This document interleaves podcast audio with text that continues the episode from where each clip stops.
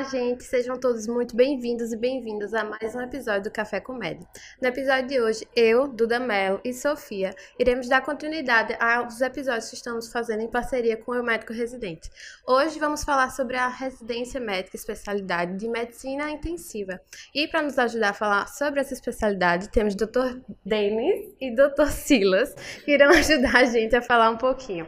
Vou falar um pouquinho da formação deles. Dr. Denis, ele é formado em medicina pela Universidade Federal de Pernambuco, tem residência médica é, de medicina intensiva pelo IMIP, titulado de medicina intensiva pela AMIB, membro da Câmara Técnica de Medicina Intensiva do CREMEP, plantonista de, UTI no Hospital das Clínicas da UFPE, coordenador de, de UTI no IMIP, coordenador da UTI no Real Hospital Português e, ainda, coordenação da residência de medicina intensiva no Real Hospital Português.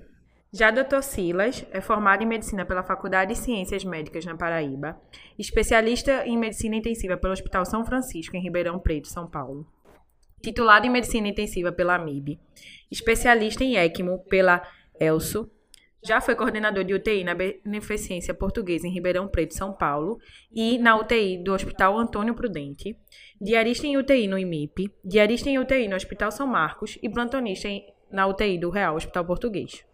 Tá bom pra vocês ou querem mais?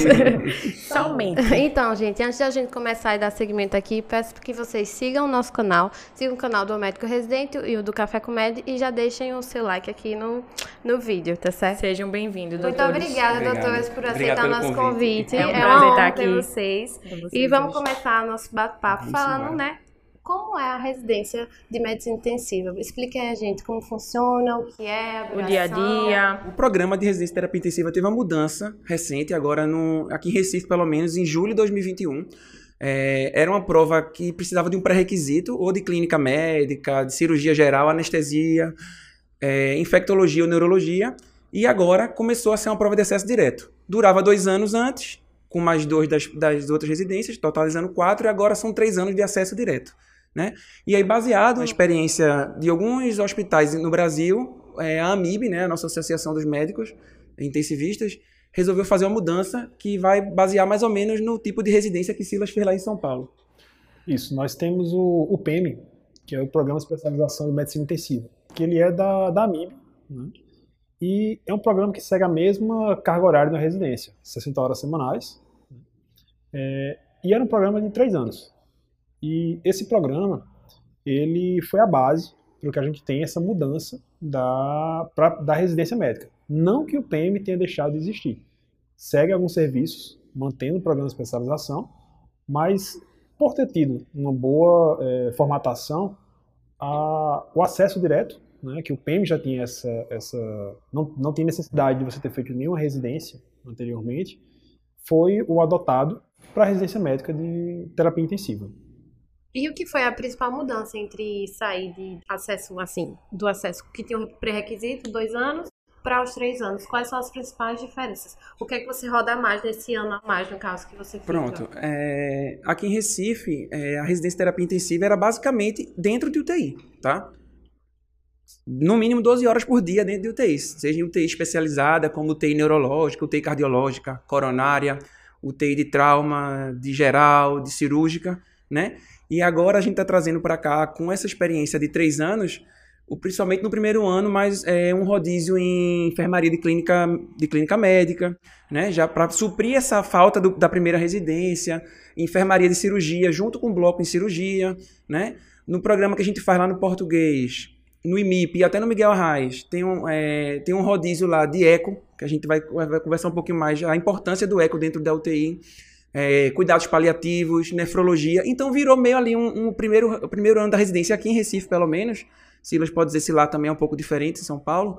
É, mas ficou como se fosse para compensar, é, compensar essa ausência da primeira residência. Então é um pouco de cirurgia, um pouco de clínica, bloco cirúrgico, tanto do, do ponto de vista da, da residência de cirurgia, mas também na visão do anestesista dentro do bloco cirúrgico. Cuidados paliativos, eco e nefrologia. Acho que basicamente isso no primeiro ano. É, uma, uma grande diferença né, nesse acesso do, dos três anos, é, você tem uma vivência diária de UTI. Então, você vai, é, é, o modelo né, do PM, você vai manter é, a, a, rotina de UTI todo dia, E você vai complementar, rodar, acompanhar a cirurgia dentro do centro cirúrgico. Você não vai entrar na cirurgia, mas você vai ter uma ideia dos tempos cirúrgicos, das principais cirurgias que levam o paciente para a UTI. Então, cirurgia geral, cirurgia cardíaca, é, neurocirurgia, você tem que saber o tempo cirúrgico, porque você vai aprender as complicações. E você vai começar a ver que a complicação que você viu na UTI, qual foi a janela do tempo cirúrgico. E a ideia é que a gente identifique mais precoce. Então, você vai ter uma, uma formatação em que o paciente crítico vai ser o seu dia a dia. E, e você vai fazer isso por três anos. Então, a grande diferença, né, que eu acredito, é você ter a vivência específica da, da UTI desde o começo e correlacionando o que está acontecendo fora, mas diretamente para a UTI, sem ser em momentos é, separados. Ah, estou rodando clínica médica hoje, vendo o pneumopata, mas esse ato, o que foi que fez ele piorar e foi para a UTI? Eu só saio da UTI para ver um paciente se for um paciente que esteja mais grave e que o colega da especialidade ele pediu para a gente uma segunda avaliação para indicar a, ele para UTI ou não. Isso antes dele intercorrer. Então, não que a gente esteja para resolver a intercorrência de enfermaria. A gente pode até ir lá para dar aquele apoio para o colega e dizer: não, vamos fazer essa observação, fazer esse manejo UTI sim. O foco agora é mais assim, na, terapia, na, na medicina intensiva mesmo, né? Isso. Não ficar tanto rodando em clínica médica, agora é mais. E quais são especificamente assim, os serviços que vocês poderiam dizer que rodam na, na residência? Falando da residência, do serviço, primeiro ano, vocês rodam em quê? Segundo ano, terceiro é, ano? É, então, antes. Ou não né? tem essa divisão? Então, até o ano passado, é, dependia um pouco da onde você faz a residência, né? Mas era uma coisa mais ou menos homogênea, era UTI de um modo geral. Aí, assim, por exemplo, UTI de transplante, UTI de cirurgia cardiotorácica, é, UTI neurológica, UTI coronária, UTI geral, como eu tinha dito. Agora, é, tem esse rodízio que eu, que eu disse, uhum. mais focado na Sim. parte de enfermaria e bloco cirúrgico no primeiro ano, e depois do segundo, terceiro ano, pelo menos no, nas residências do Miguel Arraes, do Português e do IMIP, permanece mais ou menos desse jeito. UTI de transplante, neurológica, trauma, clínica, UTI cirúrgica. Isso pode ter uma variação um pouco de serviço a serviço.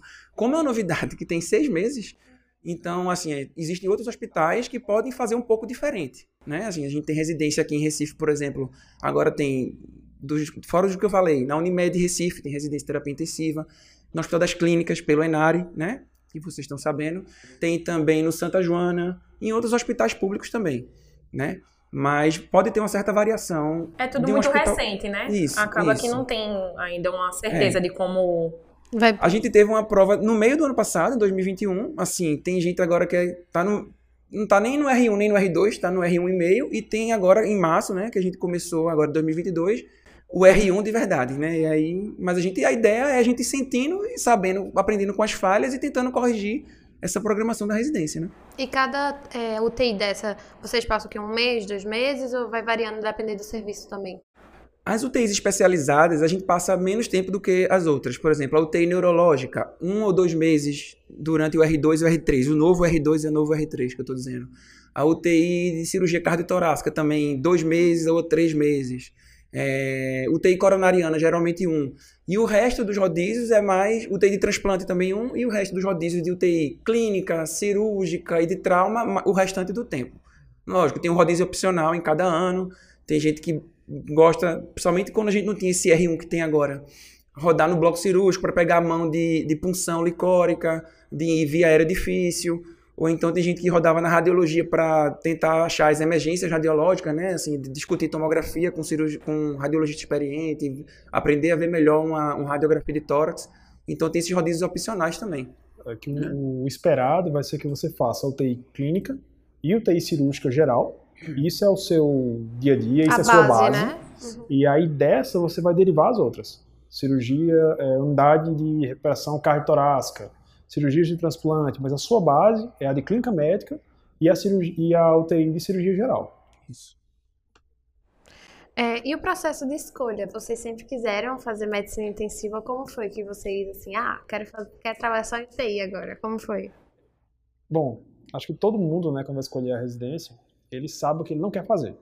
Então aí eu descartei tudo de ambulatório de uma vez só e tinha certeza que ia ser cirurgião. Ah, ótimo. minha ideia era centro cirúrgico, resolver o paciente e seguir a vida. Mas eu não me vi como uma pessoa muito, muito hábil para ser um cirurgião E o que me incomodou muito foi a questão de visão mesmo. Nunca tive uma qualidade de visão tão boa e achava que isso ia atrapalhar. Então pensei em anestésio. E aí fui para anestésio, porque anestesia é tá no incrível, bloco, né? que eu vou estar no bloco. Faz os procedimentos ali. E achei tá muito ótimo. pouco, porque eu achei que termina muito rápido, nada contra a colegas anestésio, tanto que eles são, assim, historicamente precursores da UTI, né? E eu sempre tive essa ideia do paciente grave. A gente vai resolver um doente crítico, é, a cirurgia traz isso, a- você tem que resolver naquele momento, não tem muito tempo para tomar de conduta. E a UTI apareceu como algo é, pelos lados ali, magiando isso de ser é, você ter o paciente na sua mão e você tem que ser assertivo. E aí eu comecei a, ter os olhos para terapia intensiva. Aí Foi uma escolha o quê? Já, já pelo menos uns 9, 10 anos a começar a trilhar essa formação da terapia intensiva. É, eu entrei na, assim, na faculdade pensando em fazer clínica médica, achava o máximo, né? E aí você vê Aquela investigação. investigação, aí e acabei do outro lado. né? Medicina mesmo. Isso, né? Vendo House, achava o máximo. House, eu sou fã. O nome do meu cachorro, inclusive, é homenagem a ele. Gregory House. Mas entrei na residência de clínica, querendo realmente só fazer clínica, no máximo R3, mas. E morrer de medo de, de paciente grave, né? Eu dava plantão de emergência e eu queria estudar mais emergência do que estudar minha residência de clínica, né? Do, do caqueado, como o povo diz, né? Da ciência, né? Da investigação. Aí eu ficava, poxa, eu quero ser bom em emergência também, porque assim, eu tenho medo da emergência, eu não sei manejar bem os pacientes graves, né? E assim, eu acabei indo de encontro, assim, enfrentando o meu medo, porque assim, eu tinha pânico, como assim, não, nunca tinha entrado na UTI, até assim, a- mudou um pouco o currículo da faculdade hoje em dia, tanto das faculdades, né? Das novas faculdades, das, das antigas também, tem mais um pouquinho mais de UTI, emergência, mas muito pouco ainda. Acho É, que acho que ainda é falho isso. também acho. Acho que deveria ter uma cadeira de, de, certeza, de medicina de emergência e terapia intensiva. Quando a gente se forma, a gente é botado no mercado de trabalho. Mas não pisei na UTI durante minha graduação.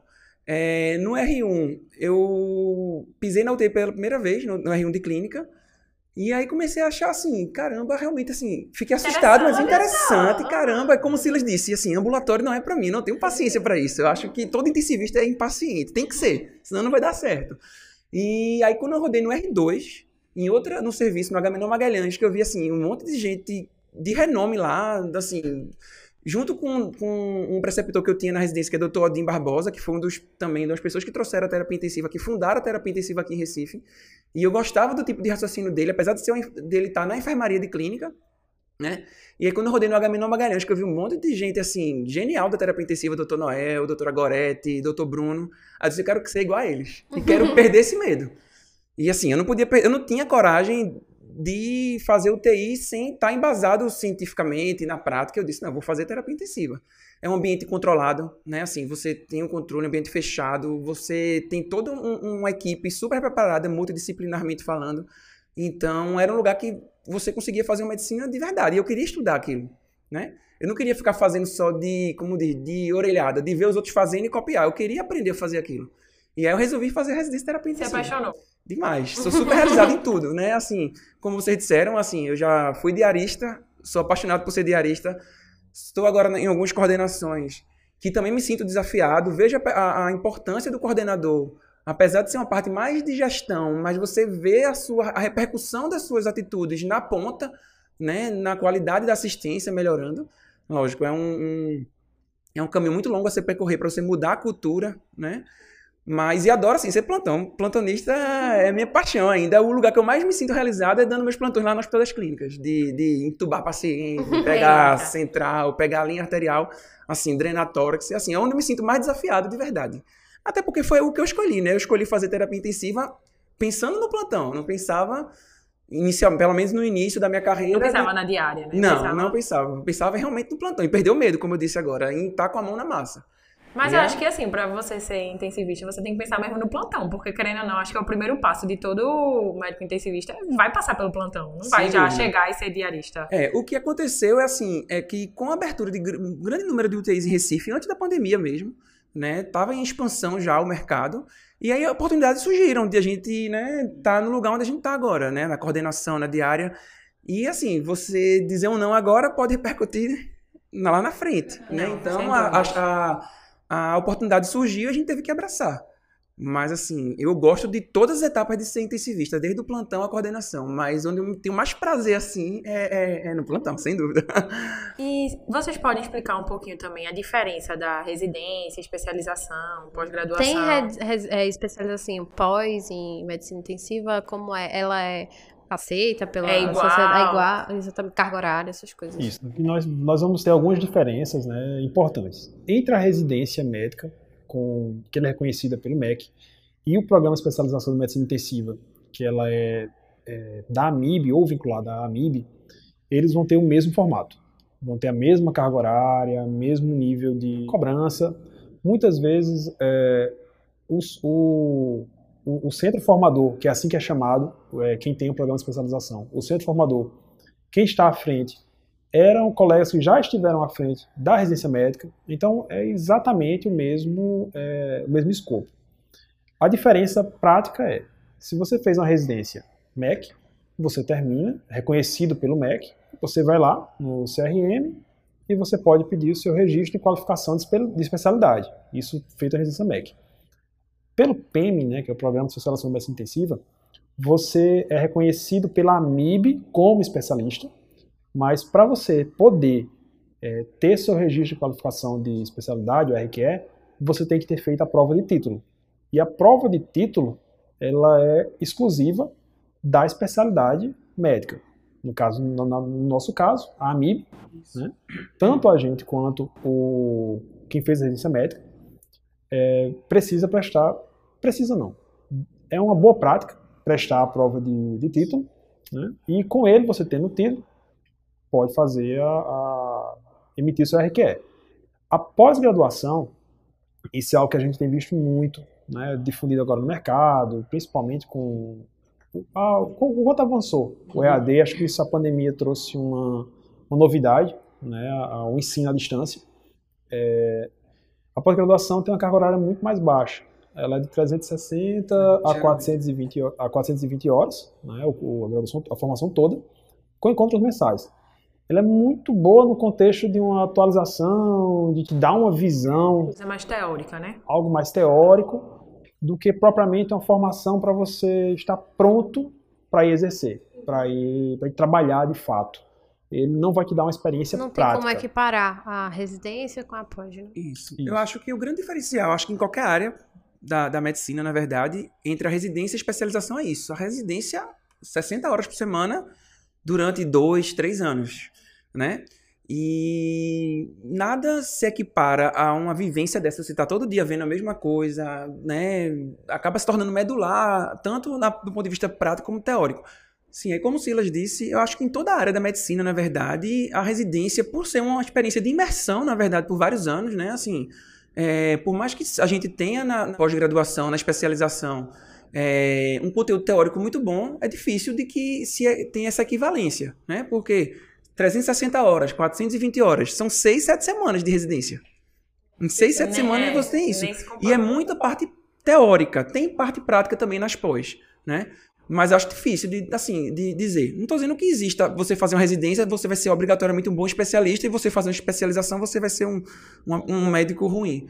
Mas é diferente, né? A preparação Agora, é por exemplo, naquele cara que fez, uma cirurgia, fez cirurgia e quer dar uns plantões de UTI e tudinho, assim, não vou dizer para ele fazer uma residência. Ele vai continuar sendo cirurgião, mas eu acho interessante que ele faça uma pós-graduação, uma especialização, para estar ali atualizado, saber como é que o intensivista pensa, como é que maneja ali a UTI. Né? Fora a parte financeira. Na residência, vocês sabem, né? A bolsa da residência agora é próximo de 3 mil reais, se eu não me engano. É 4.100, se eu não me engano. 4 mil reais. Poxa. Aumentou. É muito bom. Então Muito você bom tá assim, ganhando né? 4 mil e na especialização você tá pagando 2 mil, 3 mil. Então é um déficit de 7 mil reais aí. Agora, querendo ou não, você consegue fazer uma pós e trabalhar. Na residência É, é, mais difícil, porque você tem 60 horas por semana, tem que preparar seminário, tem que, sei lá, ir para as aulas que tem, né? Então, talvez você não consiga tanto conciliar o trabalho junto com a residência. E em relação ao mercado de trabalho, as três residência, especialização e pós consegue sem problemas? Tipo, tem alguma diferença para o mercado de trabalho para conseguir? Tem alguns hospitais mais exigentes, eu acho que, como o Silas disse, né? Assim, essa prova de título da AMIB, mesmo você tendo residência, sendo reconhecido pelo MEC, tem alguns hospitais mais exigentes, principalmente aqueles que têm acreditação internacional, que exigem a capacitação do seu corpo clínico, que ele acaba exigindo essa titulação pela AMIB, né? Então ele acaba filtrando mais um pouco os médicos, como se fosse uma exigência, ter o RQE cadastrado no CREMEP, né? Ter uma ter o, o, o título da AMIB. Então, um pouco, acho que em Recife ainda um pouco. Talvez mais para o futuro, quando a gente tiver com esse mercado um pouco mais aí, Consolidado. um pouco consolidado, saturado, talvez vire uma exigência maior. Não sei se Silas acha diferente. Não, isso mesmo, e, e aqui vai te habilitar. Né? Para você ser responsável técnico, né, acho que pela RDC, você obrigatoriamente tem que ser titulado. Você tem que ter título Você da tem que ter título. Então é uma, é uma questão realmente de habilitação. E hoje, a TRDC ela sugere, é uma boa prática, você, você ter a especialidade. Pelo menos a especialidade. Mas que você tenha o, RQE. Eu acho que em algum momento é, vai se exigir uma quantidade mínima na, na escala dos plantões. né? Mas o que a gente vem vendo né, cada vez mais é os hospitais nos grandes centros, em modo geral, ele exige uma formação. Uma formação com a residência é, ou com a especialização equivalente é, em horas. Então isso no, no Sudeste, no Sudeste já chegou e assim, em um curto espaço de tempo a gente vai ter isso a nível de, do Brasil como um todo. E assim, falando um pouco ainda da residência, é, tem subespecialidade na residência de medicina intensiva? Como residência mesmo, que eu saiba não, né? Por exemplo, você tem uma residência de cirurgia torácica, uma residência de cirurgia oncológica. A gente não tem, pelo menos aqui em Recife, residência propriamente dita, mas tem fellow, né? Pelo menos aqui em Recife, fellow ou pós-graduação barra especialização em cardiointensivismo, que até acho que foi em 2021 que começou lá no IMIP. Aí Silas pode falar se ele conhece alguma coisa mais lá pro lado do Sudeste, se tem de outro tipo de, de, de pós lá, né? É, o que a gente tem mais, né, o, o cardiointensivismo, né, já é bem difundido, em São Paulo tem vários centros dessa forma, e o neurointensivismo, né, tanto em, em Minas a gente vai ter, no Rio de Janeiro a gente tem também, em São Paulo também, ou seja, serviços que a gente consegue concentrar pacientes de uma especialidade na UTI, a neurologia, é, o pós-transplante, pós-cirurgia cardíaca, você tem possibilidade de ser especializado naquela área. Então, acho que isso é algo, por ser uma especialidade muito nova, terapia intensiva, eu acho que isso é algo para o futuro. A gente ter esses fellows sendo transformados em residências mesmo. Acho que vai ser o nosso Com o futuro. tempo abranger a, a quantidade também, né? Isso. Em relação a, agora ao dia a dia, como é a rotina de um residente em medicina intensiva? De um residente, Chega que horas? Sai que horas? Porque muita gente diz, ah, meu Deus, cirurgia, a pessoa não tem vida. Clínica também. Como é a medicina intensiva? É bem parecido. Eu acho, eu, eu digo, eu digo que eu acabei a residência, acho que faz cinco anos. E eu conto na mão quantas vezes eu saí da UTI com o sol ainda dando pra ver o sol. É, como é uma carga horária de 60 horas, e geralmente, assim, talvez nessas residências novas que estão surgindo aqui possa ser um pouco diferente, mas na do IMIP, Miguel, do português que a gente tinha antes, de Esperança, e até do Santa Joana, que já tem uns 3 ou 4 anos, já que a gente não tem plantão noturno, acaba sendo um plantão diário, de segunda a sexta, né? É, não como você como plantonista, mas você acompanhando ali dentro da UTI esse tempo todo, né? Até porque em hospitais de excelência a gente tem uma visita do médico diarista de manhã, tem um médico diarista da tarde. É interessante que você participe junto com a família da visita, pelo menos para você aprender a ver uma pessoa mais experiente dando uma notícia, né? A gente precisa, né, na UTI a gente precisa aprender muito a fazer comunicação de notícias, né? De mais notícias, comunicação com família, né? Então, se você fizer a residência bem feita e quiser realmente aprender, estiver ali engajado, é basicamente quase 12 horas por dia. Todos né? os dias. Todos os E os finais dias. de semana? Aí geralmente não, porque a carga horária é 60 horas Ah, semanais. e é bem, então, é Mas bem cumprem. comprida essas Cumpre, 60 cumpre. horas. E semanais. aí, dentro dessas 60 horas, e às vezes dentro da própria UTI, como a gente faz até lá no IMIP, a gente faz os seminários dentro da UTI. E nas nossas residências, né, que eu falo desse, dessa tríade aí, do Miguel, português e IMIP, pelo menos, é, a gente tem atividade teórica quase todo dia. De segunda a quinta, atividades teóricas, seja uma discussão de, de caso clínico ou de, de artigo científico, ou até de discussão de assunto temático, de segunda a quinta. E o diferencial que eu nunca tinha visto em outra residência, assim, é na sexta-feira a gente tem um encontro semanal no Hospital Português, que está agora junto com a SOTIP, que é a Sociedade de Terapia Intensiva de Pernambuco, abrangendo todos os residentes, que é uma aula ministrada pelos staffs. Que eu acho que isso é a parte legal. A gente acaba vendo muito seminário é, sendo dado pelo residente, mas a gente quer às vezes ver o lado de alguém que tem experiência com aquilo, dando uma aula com um nível um pouquinho mais diferenciado, né? Então, assim, é atividade teórica quase todo dia. Então a carga teórica é bastante sim, Demais, pesada. né, demais. também. Demais. É, a carga teórico-prática, né? E a terapia intensiva ela é dinâmica. A gente passa visita, quantas vezes? A gente passa visita e, olha, o paciente, seu João, do leito 2, tá tranquilo, aqui é só observação, provável volta à tarde. E esse é o paciente que intercorre. Esse é o paciente que a gente corre e a gente, como residente, na época, são seis e meia que ele intercorreu, é, você tá ali, você se dedicou a ele, você vai parar para olhar o relógio, são 8 horas da noite, e você mandou o paciente pro bloco, porque foi um, um- era um AVC isquêmico, foi transformação hemorrágica, muitas vezes você espera para ver o resultado. Então tem essa pegada da terapia intensiva que é você se dedica muito ao paciente, à família, à família do paciente, né? À equipe, em que os horários assim, a gente tem horário de entrada. Não, não tem aquele rigor da cirurgia de não, não abandonar a cirurgia, mas o horário de sair da gente é Então, no mínimo, sempre no mínimo ser. 60 horas semanais, 60 né? horas. É, na minha época que eu tava na residência do IMIP, às vezes a gente tinha visita à noite. Parece mentira, visita médica à noite com o diarista. É, e às vezes a gente saía, a visita acabava 8, 8 horas, 8 e pouco, e tinha pra resolver as pendências. Às vezes passar um cateter de As artéria pulmonar, visita, né? passar um- uma central, uma Os definição. residentes que lutem, né? Isso, exatamente. E assim, todo mundo sabe disso, né? Assim, as intercorrências acontecem nas passagens do plantão. Então, se você chegar, demorar um pouquinho pra chegar na residência, resolver chegar lá pras 8, talvez você tenha perdido um monte de coisa que aconteceu na passagem. E se você resolver sair também antes das 7 da noite, você pode perder muita coisa. É onde acontecem as coisas. Como o Silas disse, parece que é, que é ali combinado. Então nunca é 60 horas. nunca é. Nunca é. E agora, falem um pouquinho de alguma história marcante durante a residência de vocês. Vocês tiveram algum paciente assim que marcaram, que vocês Marcou, realmente assim. disseram, poxa, isso é o que eu queria, ou alguma coisa assim. Ou marcante negativamente também, né? É, uma história positiva, uma negativa. Alguma que marcou durante a residência. Veja, eu acho que diferente das outras residências, assim, a terapia intensiva a gente tem emoção todo dia, né? A gente tem muitas, muitos eventos negativos, né, que a gente sente pela perda do paciente, mas acho que na pandemia, acho que foi uma parte que surpreendeu, pelo menos pela parte mais recente, talvez, né? Não na residência, mas na vivência da terapia intensiva mesmo, de a gente ver pacientes que a gente, às vezes, nem acreditava que fosse melhorar e surpreendentemente conseguiu sair da UTI. Lógico, as custas de um internamento prolongado de dois, três meses, às vezes, na UTI, né? Com Covid, a gente viu muito paciente cronificando dentro da UTI. De nome, assim, eu não lembro não, mas assim... Não, mas É, assim, paciente de trauma que chega com não sei quantas lesões por arma de fogo que você acha que não vai dar e o paciente sair.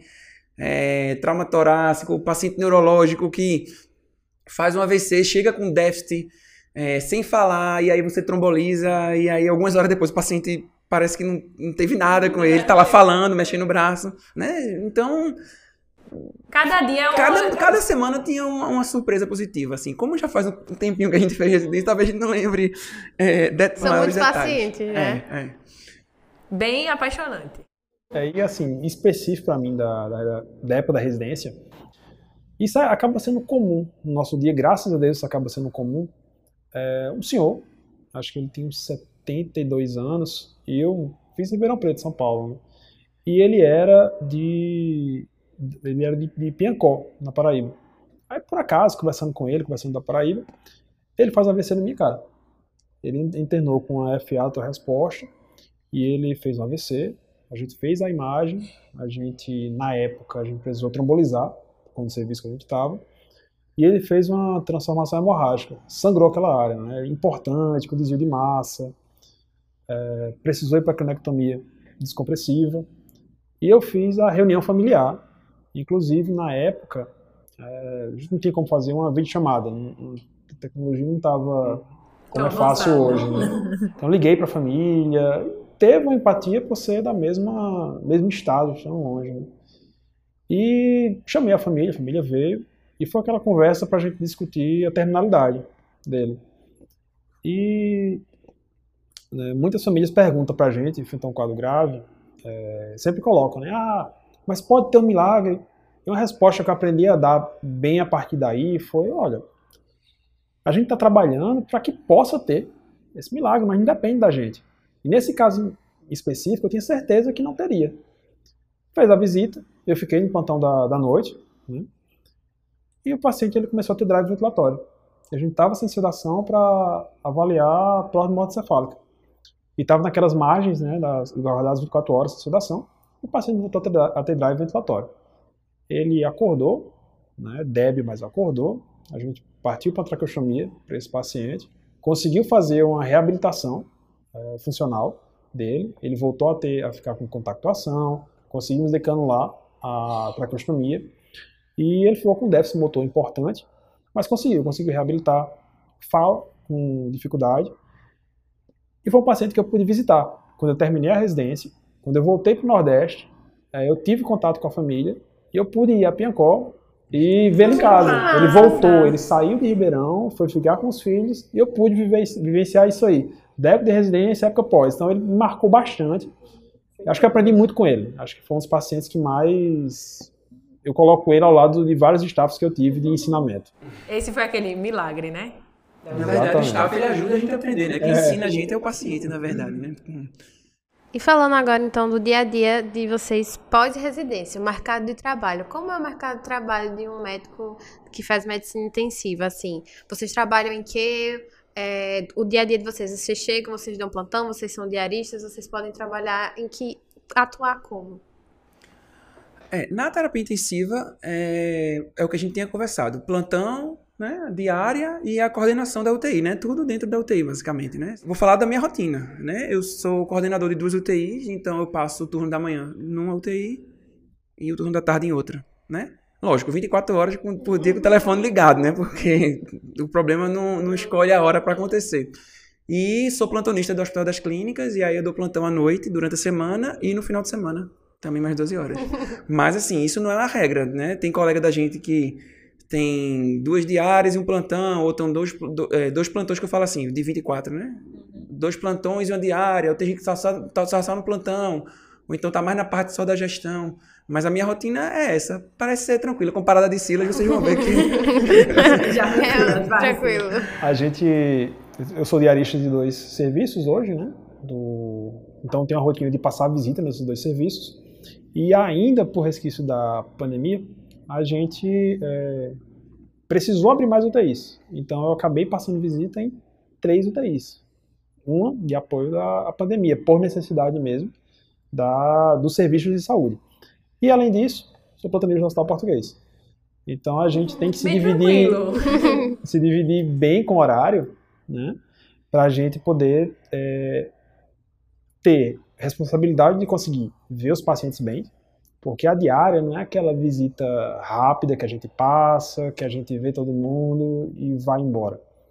É, a gente faz um, round leito a leito, discute o paciente com a equipe do plantão de ponto a ponto, vê as necessidades é, administrativas que precisam tomadas. Para isso aí, você ter um relacionamento próximo com o coordenador é muito importante e o coordenador ser próximo também. Isso é algo muito importante no trabalho é, que a gente vai dividindo as tarefas né, em prol do paciente. Mas é, tem que ser muito encaixado. Para você conseguir ter essa rotina e Passa da carga horária de residência. Passa. Oh, ah, com certeza. Aí você olhar para a residência, você vai fazer, ah, ali eu tinha Que tempo. saudade. Tem colega que faz, assim, três cargos de diária barra coordenação. Então, às vezes, é de sete da manhã e chega em casa de noite, mais de 12 horas por dia. Né? Não dá plantão, mas é como se fosse um plantão todo dia. É, e a, também a burocracia puxa muito aquela mentalmente, né? É uma coisa bem. Sem dúvida, né? E a pandemia só aflorou esse problema aí, né? É, e falando foi... um pouquinho agora do financeiro, que é o que hum. todo mundo quer saber, do bom, né? Do bom. Digo aí uma média, mais ou menos. É, assim, assim, plantão de UTI, uma diária. É, assim, o plantão é, depende da forma de pagamento, né? Tem muito hospital paga grande parte, na verdade, como pessoa jurídica, são poucos hospitais que estão ali de acordo, né, com aquela história da PJização, mas da CLT ou PJ, né? Um plantão de UTI, assim, acho que todo mundo sabe, né? É o mesmo plantão, basicamente, de emergência mudando aí de pessoa física para jurídica, pode pagar ali 800, 900 na CLT, mais ou menos. Lógico, tem hospitais que pagam um pouco mais por plantão. Chegando até, eu diria que 1.400 na pessoa jurídica. E ter título altera o valor ou não? Não. Pelo menos nos hospitais que eu conheço, não. Né? É, a diária também, né? É, a diária tem diária pessoa física e pessoa jurídica. E aí depende. No Estado não existe o papel, a função do médico diarista. O que, é que eles fazem? Deslocar alguém do plantão no concurso do Estado e na EBSE também, no Hospital das Clínicas, para cumprir a função de diarista. Então, o diarista e o plantonista ganham a mesma coisa. Você não ganha nenhum bônus por ser diarista? No estado, nos concursos, não, porque eles, assim, é uma especialidade não tão nova mais, como a gente falou, mas assim, não tem o concurso para médico, diarista de UTI, né? Ganha muita dor de cabeça, então. Pois é. Por isso que, assim, nem todo mundo topa fazer, né? E fazer bem feito. É, mas fica mais ou menos no mesmo valor. Por exemplo, o Estado agora vai ter um aumento, se eu não me engano, mas até agora está pagando próximo de 7 mil reais para o plantão e para a diária e para o coordenador, porque também não tem função de coordenação no concurso. A diferença é que tem a maior flexibilidade de horários, né? Assim, o plantão você tem que estar lá do início até o fim, o diarista consegue um dia chegar em outro horário, sai um pouco mais cedo, né? Você Dependendo faz de o como... seu horário.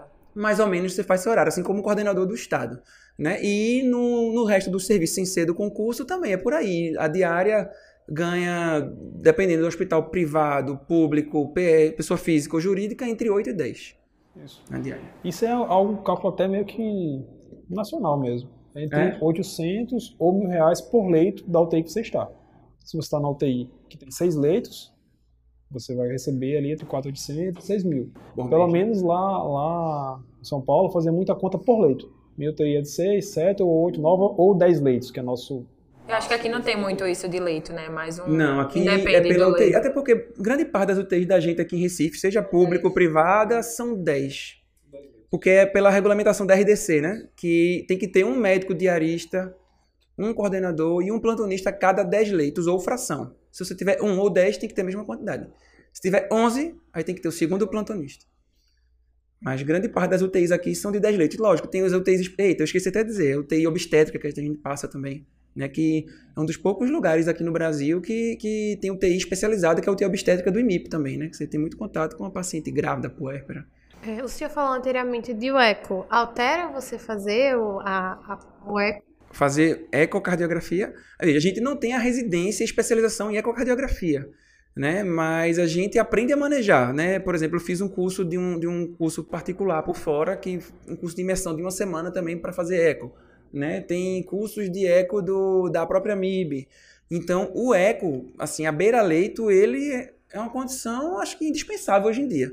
As UTIs todas que eu trabalho, acho que Silas também, todas têm um ultrassom dentro da UTI, uma máquina de ultrassom. E acaba que na residência, acho que você vive muito isso, né? Também. Isso. Agora a gente vive e mais do que isso, a gente é exigido. Por exemplo, um procedimento comum da, de, de toda residência de terapia intensiva. Você vai aprender a posicionar o paciente.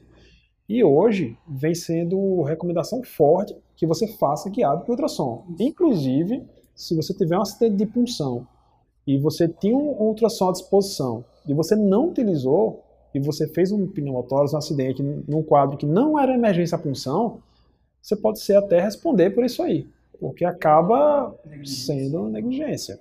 Mas, e até te respondendo, hoje, isso eu acho que é uma, uma- algo que a gente tem que crescer. Eu acredito que se a gente tem uma formação adicional, se a gente tem a, a titulação, se a gente tem um- uma formação melhor, deveria ser valorizado por isso aí e ter um, um valor adicional? Sim, alguns serviços, né, é, a Beneficência Portuguesa São Paulo, por exemplo, de Ribeirão Preto, ela, ela pagava. Se você tivesse uma residência, se tivesse duas residências, se você fosse titulado, ela pagava, ela pagava um adicional a você por isso. Então acho que isso é uma questão de, de tempo também.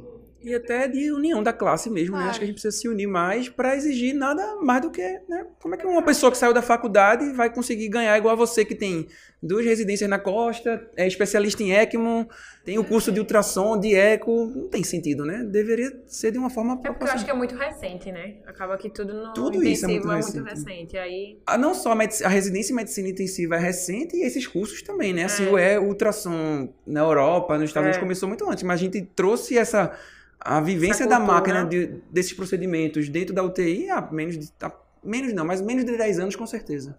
Eu acho que o ultrassom, na verdade, acho que foi da, da nossa época mesmo, com a facilidade que a gente tem hoje para cá.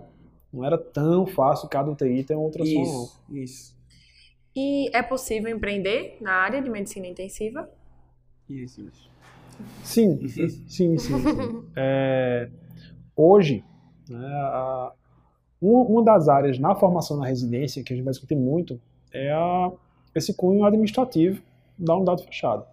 Tanto que se a gente for olhar a nível de direções de hospitais, gerência de hospitais, vários são intensivistas.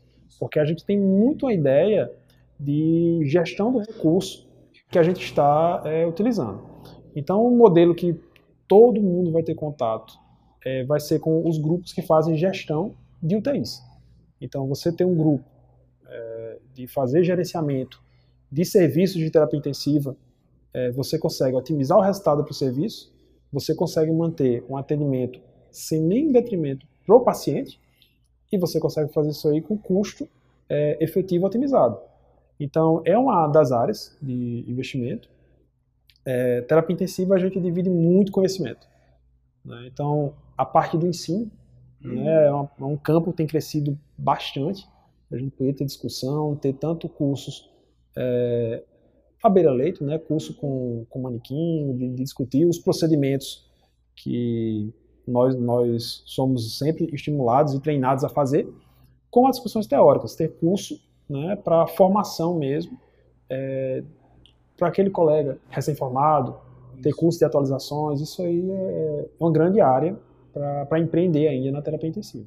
É, fora do que a gente já falou aqui do plantão, da diária, da coordenação, é, essa parte de ensino também. Acho que toda especialidade, você vê o, o, médico residente, né? Assim, tem especialista de toda a área dando aula, né? Então a medicina intensiva também não é diferente, né? A gente consegue talvez empreender dando curso teórico, seja à distância, seja presencial, e a parte, como o Silvia falou, da parte prática. Eu acho que todo mundo tem interesse em aprender, aprender o que o intensivista sabe fazer.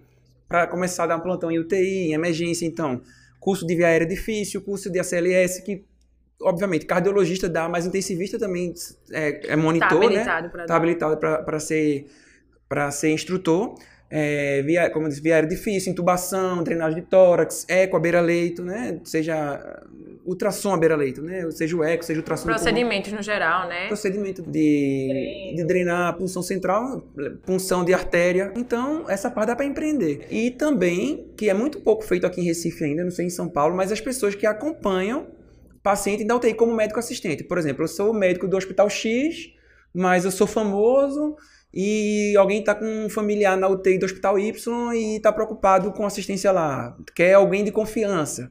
Então tem algumas pessoas que fazem isso aqui em Recife, mas muito pouco, de ficar acompanhando diariamente, sem ser do corpo clínico do hospital, né? Recebendo por isso. Ser o intensivista assistente, como se fosse um médico assistente, né? E assim, o povo paga, assim, consegue ganhar o dinheiro direitinho fazendo esse acompanhamento diário. Dá trabalho, porque você tem que sair do seu hospital, pegar o trânsito da cidade, atravessar a cidade para ir para outro hospital, ter que lidar com a equipe de um hospital que não é sua equipe. Então, tem muita gente que acaba fugindo por isso. Ah, ali eu não conheço aquela, aquele hospital, não sei como lidar com o físio da UTI, com o plantonista. Então, acaba muita gente fugindo. Mas é uma área que está meio descoberta, pelo menos aqui em Recife. Não sei se São Paulo, é, em Natal, o povo faz esse acompanhamento. De... Não faz. É... E por incrível que pareça, João Pessoa aqui na Paraíba é uma área que a, equipe da UTI abraçou muito isso. Então, muitos colegas estão trabalhando dessa forma. E, e com o que eu comentei, né? A gente consegue ter uma, uma otimização ali de, de, de recurso, isso é voltado para o paciente.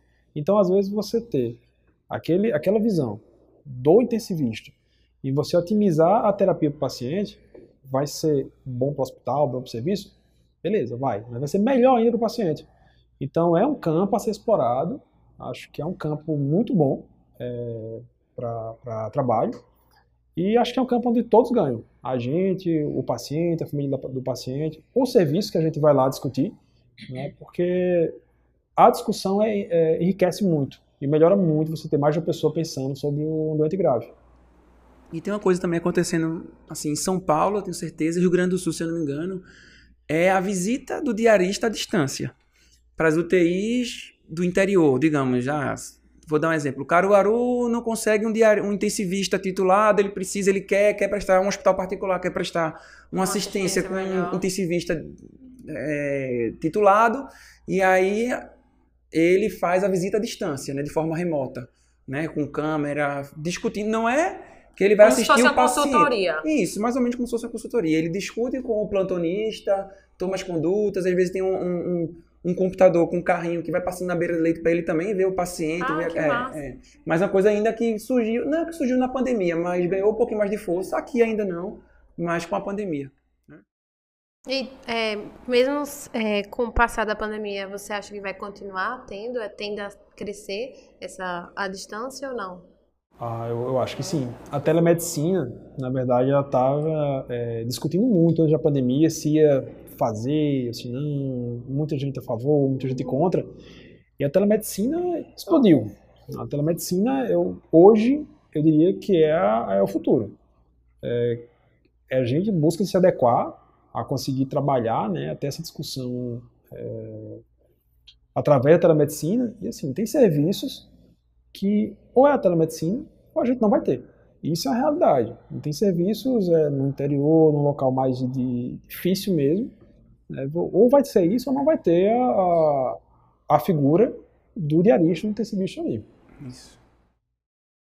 E se vocês pudessem botar uma mensagem, um outdoor, o que vocês falariam? Uma frase, que nem todo mundo conseguisse ver ali no Agamenon Magalhães. Todo mundo não, mas pra mim, eu acho que. E para meus colegas intensivistas que eu vejo, assim, que trabalham bastante, né? E às vezes, às vezes a gente tem esse. Né, acho que tem muito burnout na terapia intensiva. Não sei se é a especialidade que tem mais. Mas, inclusive, eu acho que eu preciso refletir isso. Seria uma mensagem pra mim também, pra eu ler o outdoor. É, que é assim: a vida é aquilo que acontece enquanto você tá planejando outras coisas. Né? Então, às vezes, a gente se planeja muito pro futuro e tá deixando de viver agora. E eu penso nisso, acho que de vez em quando, quando eu tô com um tempinho, eu tento refletir sobre isso, né? É difícil, difícil, como a gente disse, de perder também as oportunidades que surgem, né? A gente, querendo ou não, jovem, teve muita oportunidade, é, mas às vezes a gente tem que pensar, não só o intensivista, mas o médico, né? É, a área de saúde, de modo geral, os técnicos de enfermagem também são muito sobrecarregados, enfermeira, então, de a gente sempre pensar nisso de almejar, de saber aonde, até onde ir, né? De tentar equilibrar mais aí a vida pessoal com a vida profissional, né? A gente sabe que é difícil, a gente tem medo do futuro, a insegurança, mas às vezes a gente se planeja muito para uma coisa que talvez não venha nem Às acontecer. vezes sempre deixa pra depois. Não, depois eu faço, depois eu Isso, vou. né? E assim, eu depois. vejo muita gente ao meu redor, assim, trabalhando, trabalhando, Se trabalhando. entupindo de trabalho, Se né? Eu também, né? Assim. Mas eu penso nisso e discuto lá em casa com minha esposa de vez em quando isso e eu não sei nem responder. E aí, até onde eu vou? Quando é que eu vou parar? Quando é que eu vou, né? Ter um pouquinho mais de, de vida, né? E a gente não, não combinou nada disso. mas assim, Não é a mesma frase, não, né? eu faria uma provocação. É, onde você quer estar daqui a cinco anos? Eu acho que se a gente parar para pensar, a gente vê muito lado profissional. Ah, eu quero daqui a cinco anos estar coordenando, quero passar a ser um coordenador do gabarito do Dr. Denis. né? Mas Tá saiu um, um artigo é, em maio, não, em março de 2021, do Dr. Kurtz, é, intensivista renomado, e ele teve um diagnóstico com, ela, com esclerose lateral amiotrófica. E lá ele dá algumas recomendações que acho que todos nós devemos pensar, e eu repensei muita coisa, principalmente durante a, a pandemia. É, priorizar a família, priorizar a casa, é, que você faça o seu ambiente de trabalho um ambiente agradável, tá? É, como a gente tem no, no, no. A gente consegue ter uma relação entre os colegas excelente no, no dia a dia. Isso é importante. E você ter tempo para você. Você pensar, daqui a cinco anos eu quero ser isso, isso na medicina, mas eu quero ter visto meus filhos crescer, eu quero ter participado do que é importante na vida da gente e aprender a dosar. Então eu acho que, é, além de pensar na formação médica, que é muito importante pensar e tomar essa decisão, é, concilie com suas atividades do dia a dia. Não deixa morrer aquele dom que você tem, você gosta de música, você gosta de artes, você é um cinéfilo, não deixa morrer isso não. É, coloca uma atividade e coloca como obrigação. Coloca que ter um hobby é obrigação para você. E coloca tua família junto. Eu acho que isso é algo que a gente precisa muito, muito se cobrar. Acho que não pode deixar se entupir de trabalho Porque depois você olha e faz, eita, passou. Viver no automático, né? A gente Mas acho que acaba que isso vem até da faculdade de medicina, né? Esse- Isso, isso. Você vai ignorando na faculdade, aí no trabalho você acha que vai melhorar, e só piora, e só... é uma bola de neve. É, às vezes a gente tem oportunidade, né? Assim, a gente não pode ser hipócrita e dizer que médico ganha mal, né? E acho que em nenhum lugar do mundo. Nenhum lugar do mundo. Até porque, assim, a responsabilidade que a gente tem é muito grande, né? Assim, não tô dizendo que a gente ganha desproporcional, mas, assim, a vida do paciente, seja no ambulatório, seja na UTI, ele tá nas suas mãos. Se você tomar uma conduta no ambulatório errada, não vou dizer naquele dia, mas por alguns meses, o paciente pode estar daqui a um ano na UTI né, com as complicações do que você fez errado no ambulatório. Eu acho que nossa responsabilidade é muito grande como médico, de tomar decisão em todas as áreas. Numa patologia, o patologista dá um diagnóstico errado, acabou a vida do paciente. Quem é o, o cirurgião que vai lá ver a lâmina para checar? Então, né? Mas a gente poderia se aproveitar de, de sermos bem remunerados para trabalhar mais, mas não. Né? O médico acaba, eita, já que eu consigo ganhar bem, eu vou trabalhar mais ainda para ganhar mais. Né? Quer cada vez Eu mais, penso né? muito nisso. Pô, já que eu ganho melhor do que grande parte da população, Por que não trabalhar eu menos? deveria né? trabalhar menos do que a população, mas o médico trabalha mais do que a média da população, né? Negócio Bizarro. né? É verdade. estranho, a ganância, né? E aí vamos pro biscoito da semana.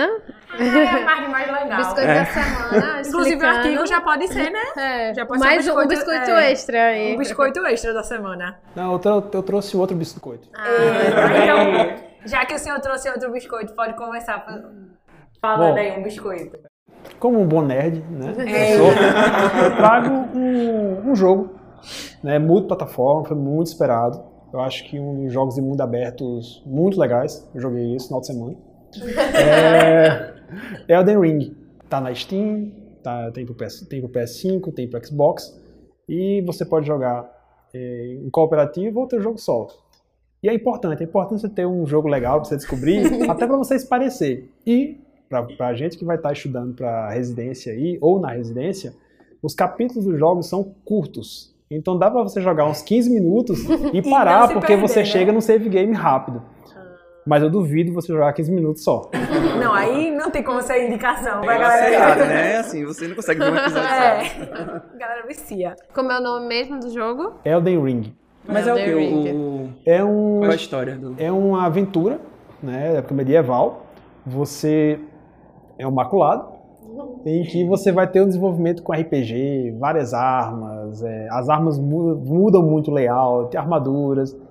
É massa. Ah, bem, bem nerd, bem nerd.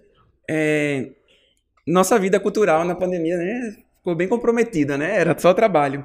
Mas aí, graças a Deus, agora do final do ano passado pra aqui, eu consegui me restabelecer em algumas coisas. E aí, meu biscoito é o último livro que eu li e o último filme que eu vi. É o último livro que eu vi, apesar de não é um- tão divertido, mas acho que é importante todo mundo ver, que é Get the Things Done, que é como se fosse como a arte de fazer, a arte de fazer acontecer. Acho que a tradução para português é essa, de David Allen. É sobre produtividade, né? Como a gente acaba querendo fazer muita coisa ao mesmo tempo, é tipo uma forma de você produzir de forma melhor, de você otimizar seu tempo.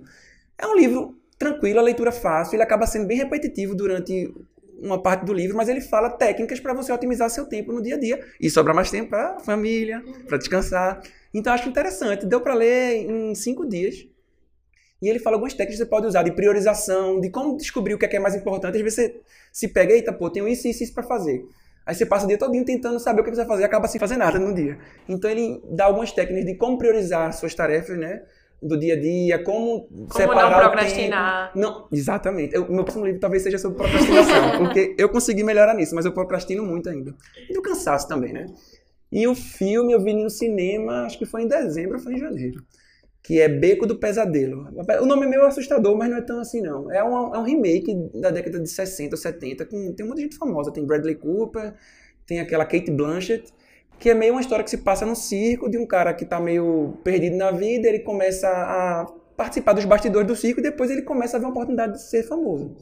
Assim, não vou dar muito spoiler aqui, mas assim, o filme é bom, muito bom. Você vê muitas relações humanas, o como as pessoas se aproveitam dos outros. Eu não vou dar mais detalhe não, mas acho interessante. É, acho que foi em janeiro, se brincar deve ter já em alguma plataforma digital aí pra ver, mas é muito legal, muito legal. É um elenco muito bom. Tem outras pessoas, tem aquele William Dafoe, não sei se vocês sabem, que é o Duende Verde do Homem-Aranha, né? O... Então é um elenco muito bom. É, é uma crítica, é triste, mas não é ao mesmo tempo. Acho que é bom. Acho que é bom de, de, de verem para ficar a gente refletir um pouco também. O meu é um filme também, é o Batman. É um filme que está em cartaz agora no cinema, maravilhoso.